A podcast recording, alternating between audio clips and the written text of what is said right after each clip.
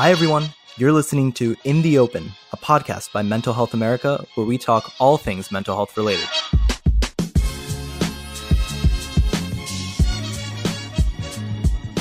Hi, everybody. Welcome back to In the Open. I have a guest today.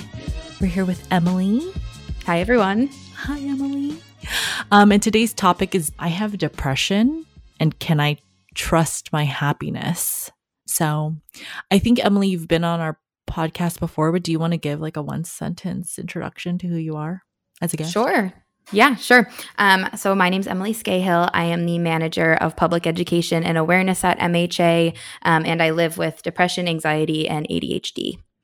So let's talk about not being able to trust your happiness. Yeah. Tell me why you kind of brought this up recently with us as staff because you're like, man, I'm going through this and I just need to talk mm-hmm. to somebody about it. So walk me through that process. Sure. Yeah. Um, so I like I mentioned, I live with depression and anxiety. Um, and about six weeks ago or so, I started feeling really good. I was in a really good spot, um, was on new meds, keeping up with therapy, and just felt like things were good. And as soon as things got good for me, I panicked and was like, okay, like I have probably two weeks of this before everything turns terrible again. And so that was a really big like fear of mine.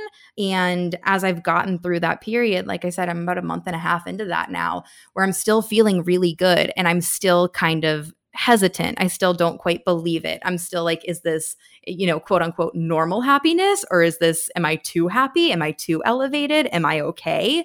And it's interesting because I'm realizing like this is the second time in my life that I remember really feeling like this, really feeling good and really energized and really happy with so many different aspects of my life and hopeful for the future. And it's kind of made me wonder like do I have I just lived with such chronic depression that I don't experience happiness frequently and I am in a period of that right now and how do I how do I trust that it's real and valid and how do I let myself experience it instead of being anxious about when it will end? yeah. You mentioned though that it happened before, and I want to kind of get that off the table because I know a little bit about your history, but people mm-hmm. who have are in and out of the mental health system often get misdiagnosed. And I know one of the things that you've wondered about was like, is this something else? Like, is this hypomania versus mm-hmm. like, is this just happiness? So, why do you think you went there in your head? Um, in terms of thinking that it was hypomania? Yeah, versus I just don't trust my happiness. Um, so for me, it's the only time that I remember feeling like this. And so a big part of it for me has been my energy levels. I have always felt like I had really low energy levels compared to everyone else. I felt like I was always tired. I never had motivation to do things. I felt like my i was always kind of apathetic and i thought that that was just me. So the other time that i remember feeling really good about things was when i was in college during my sophomore year and at that time i was in therapy at the time on meds at the time and it was brought up that i was maybe had bipolar 2 and that maybe this was a hypomanic phase. And so that's kind of been you know on and off the table a bunch of times in terms of some professionals thinking that that that seems correct if i had that that period of my life life, then I had a hypomanic episode. Um, and others thinking like, hey, no, that's just like a pretty, pretty average level of of energy and joy towards life. And I think you were just happy at that point in time. Did a therapist ever tell you like how you should distinguish the two? Um, not really. I oh mean, I, I, I, I know I was a psych minor. Like I've always been interested in mental health. So I always had done my own research. I have a lot of friends who are diagnosed with bipolar or live with other mental health conditions. Um, and so I've always had a really strong community around me that can kind of gauge this. And actually, like a few weeks ago, I walked into the office one day and I was like, guys, I need a vibe check on if I'm hypomanic or not. Like, here's how I'm feeling. Do, does anyone have thoughts? Um, yeah. Because no, I wasn't really getting that from professionals. I was just kind of being told that I did or didn't have whatever condition. And left with that. So, how did your friends help you decide on your vibe check, whether it was hypomanic or? um, the big thing seems to be, for me especially, um, I don't feel like I am. It's in the back of my mind. Um, and definitely was more so earlier on in this these last few weeks but at the end of the day i feel grounded i Mm. feel very steady and so even though like my energy levels and my mood are elevated to a, a level that i don't typically experience um they don't feel wrong and i still feel very in control and you feel good. Yeah. What did friends say that made that what resonated with you among what your people you trusted were saying that helped you feel more comfortable with where you're landing? I think, well, so when I was in the first time that I was going through this, when I was in college, I was definitely younger and making a lot of riskier decisions than I am right now. Um, and so that was the big thing is like looking at, like, okay, I feel this way, but what am I actually doing? Like, am I hurting myself? Am I hurting aspects of my life? And I'm not. Like, I'm not. I'm not causing trouble in my own life.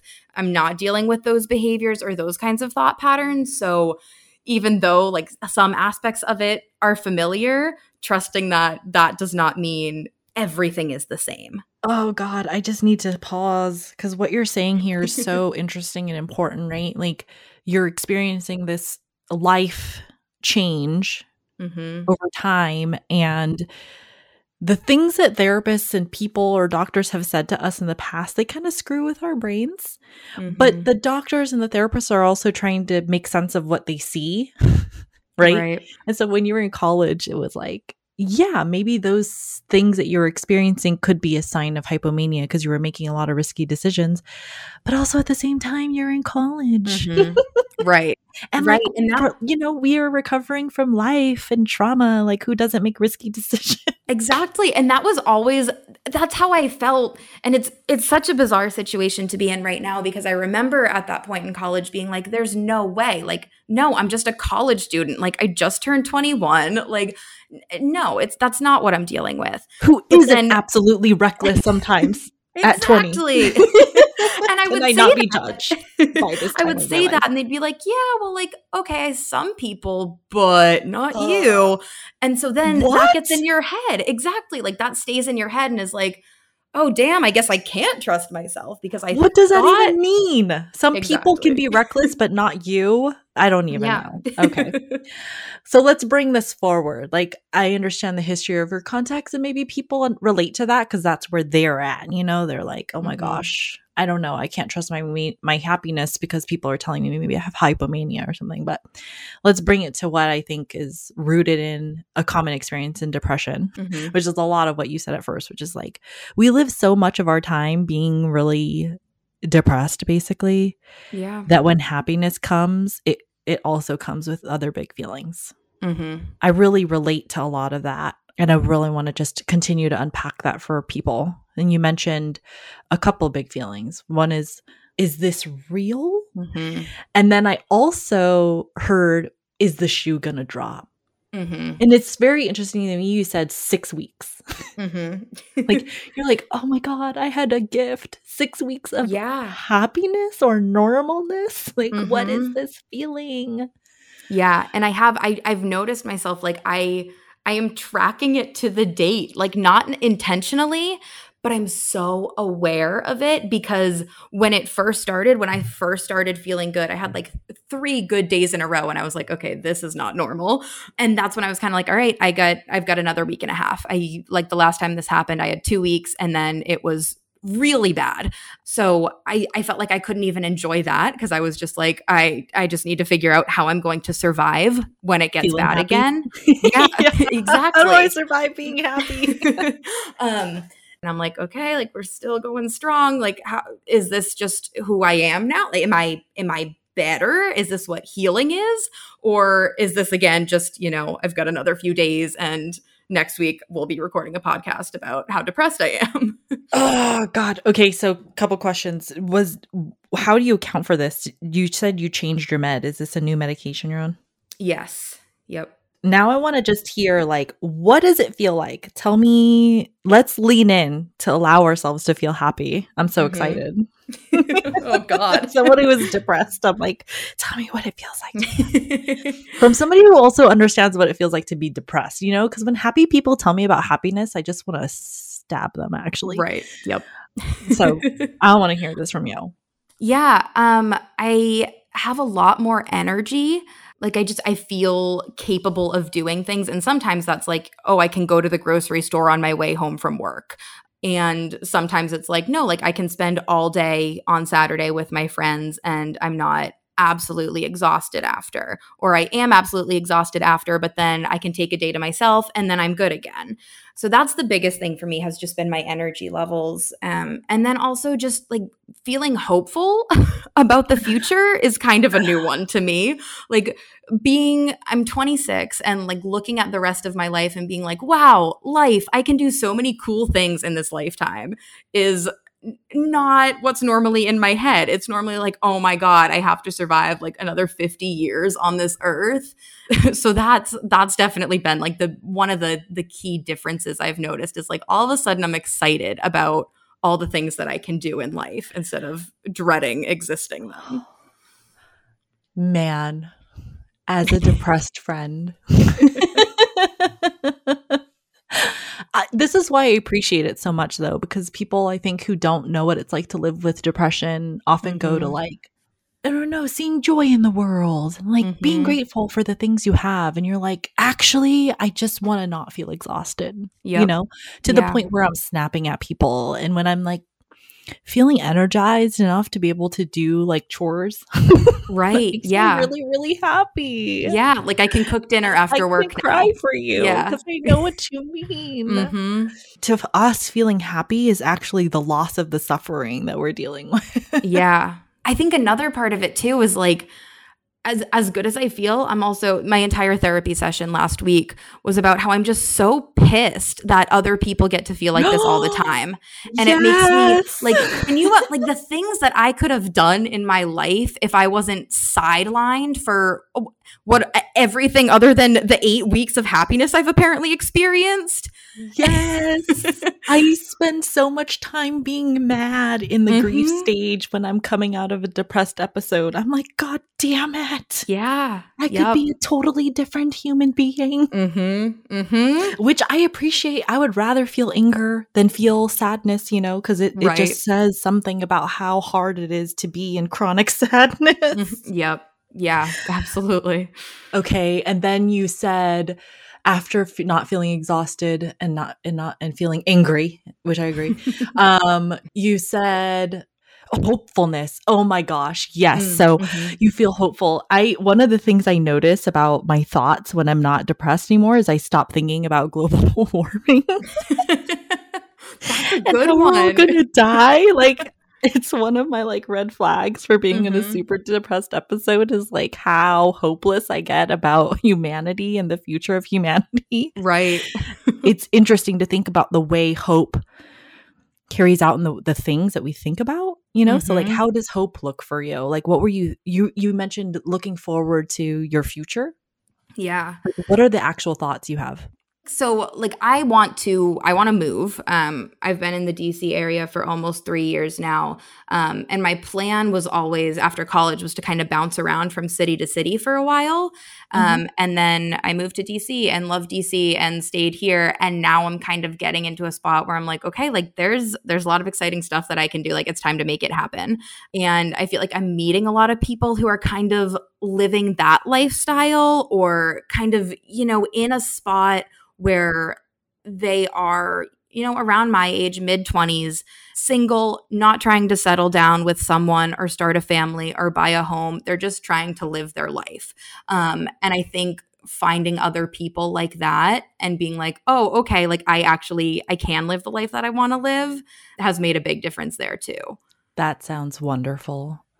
So it's like thoughts about the future relationships that you have, the way that you could live your life in a mm-hmm. different and meaningful way, how yeah. you want to spend your time, which is the opposite of exhaustion, right? Like, right. Basically, when you're exhausted, all you can think about is how to survive. Right. And barely. Like, yeah. And so for us, happiness is being able to live. Yeah, totally. Trusting it, I think, is a challenge because mm-hmm. I yep. think I think that the amount of struggle, just the amount of difficultness of dealing with depression makes us feel like it, it's so fearful that could be just on the verge, you know, mm-hmm. just coming Right. back. How are you going to deal with that?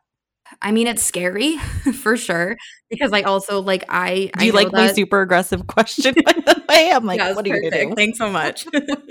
um, because I know, like, I I live with depression, and I've had I've had some really serious depressive episodes, and so I know that even if this is a, a period of me genuinely healing, I'm bound to experience another depressive episode at some point in my life, and so kind of just letting myself be in the moment. Um, which is so, so hard and so much easier said than done. And I've never been a huge mindfulness person, but it's honestly been really helpful with this because I can kind of let myself experience joy for what it is. And it's not an entire mindset shift. Like I haven't, I'm not in a spot where for the last six weeks I've felt like that. And I definitely have moments where it's like, oh my God, like, am I starting to feel depressed again? Is this starting to slip? But when I am happy and I do, and I do recognize that I'm happy, just letting myself sit with that. Like it's, it's okay to be happy. I am worthy of feeling happy. Everyone's worthy of feeling happy. And letting myself feel that, letting myself experience that. Um, and if I, you know, if it comes crashing down again, I'll I'll deal with it when that happens because I know I've put in the work to have my own skills to survive that. I know I have community to survive that. And I know that in this moment when I am happy, I'm building community to help me survive that in the future. Yeah. I love that you're at this place for you. Um, I often find that you mentioned that you have anxiety, and this is where I think anxiety is. So I hate that it's the best friend of depression mm-hmm. Yeah, because then you're like, I have happiness, and now I'm anxious about my happiness. Yep, exactly. but being present, that's great. I'm just trying to take that in for you. It's great. It's hard. it's so hard. And it's it's one of those things like I've I've been in therapy consistently for I don't know, 6 7 years now and mindfulness is always something that is like one of the first coping techniques and I've always rolled my eyes at it and been like, okay, sure, like I'll do whatever whatever exercise you need me to do to get me through this session right now. And now that I'm in this spot, I'm like, oh, it was never really that helpful for dealing with my depression, but it's helpful right now when I can't trust my happiness. Yeah. One of the things that was coming to my brain as you were talking is that I don't know if this resonates with you at all, but part of the mindfulness practice during a stage of happiness or depression was also like I I was reflecting on radical acceptance Mm-hmm. as a way to kind of cope with this time too. It's like I have to radically accept that I'm happy Mm-hmm. in this moment. And then if I feel sad, I have to radically accept that I feel sad. Right. I like that a lot. And then just allow myself to say it's when you said it's okay to feel happy and it's okay to feel sad, that's where my brain went. I was like, okay, this is like my radical acceptance practice, Mhm. right? Like just because what we do with the anxiety brain is the anxiety brain wants to lay judgment Right. on your experiences and be like, well, depression bad and happiness bad. yep. it's just so much. And Yep. The other thing that has helped me with radical acceptance, now that I'm like third and fourth episode of depression, is like the radical acceptance is also the acceptance of knowing that it begins and it ends. Mm-hmm. Because I think when I was in my second bout of depression, you're just like, you don't trust that it will end. Right, totally. I this is okay, this might be a bit of a long shot, but it's somewhat related. Um I was reading something recently about this idea that instead of life being a journey, it's a dance. When we think about life like a journey, we're constantly trying to get somewhere, right? Like climb the Mhm. ladder, beat something. But when you dance, you're dancing just to dance and you're coming back to the same spot that you were in. There are slower moments, there are faster moments. And I really, really like that concept of like going through life and not just trying to check off, you know, got married, bought a house, moved to this place, had kids, and just enjoying life for what it is. And then thinking about it in this context too, that like I'm at a really exciting point of the dance of life right now, right? Like I'm really happy, but there will be periods that are slower where life feels kind of boring, not necessarily bad, but slow and boring and not as exciting. And that's okay too. Like i can find comfort in the the steadiness of that. And then there will be times that are harder or more chaotic or whatever. That has a beginning and an end too. I'll move on to an, a different part of the dance of life which is super cheesy but it has been a helpful way to think about like not everything has to be good all the time. If things are bad they're not going to be bad all the time. Yeah everything starts and everything ends that's awesome. The dance. Right? I love it. For today, I just appreciate that this is where you're at. And I hope that it lasts as long as it can. But I am hopeful and confident that no matter what you face, you are a stronger Emily today than you were six years ago. Mm-hmm. And I hope you know that you're going to be okay. Yeah. Thank you. I appreciate that. Yeah, that's definitely what what I've been leaning into is that like it's it's good for right now and that will probably not last forever too, but I I am older and I am wiser and I'm stronger and we all are every every day, like everything that we go through. And so, you know, as as these things happen, I will hopefully be more equipped to deal with it than than last time. That sounds right, you know. We lean into that space and that place of peace and try to accept it, which is so hard, which is also so stupid and ma- makes me mad for you and me that we can't trust peace. I know, right? Ugh. All right. Well, thank you. Yeah. Everyone for joining us today and keep on fighting in the open. Thanks, everyone.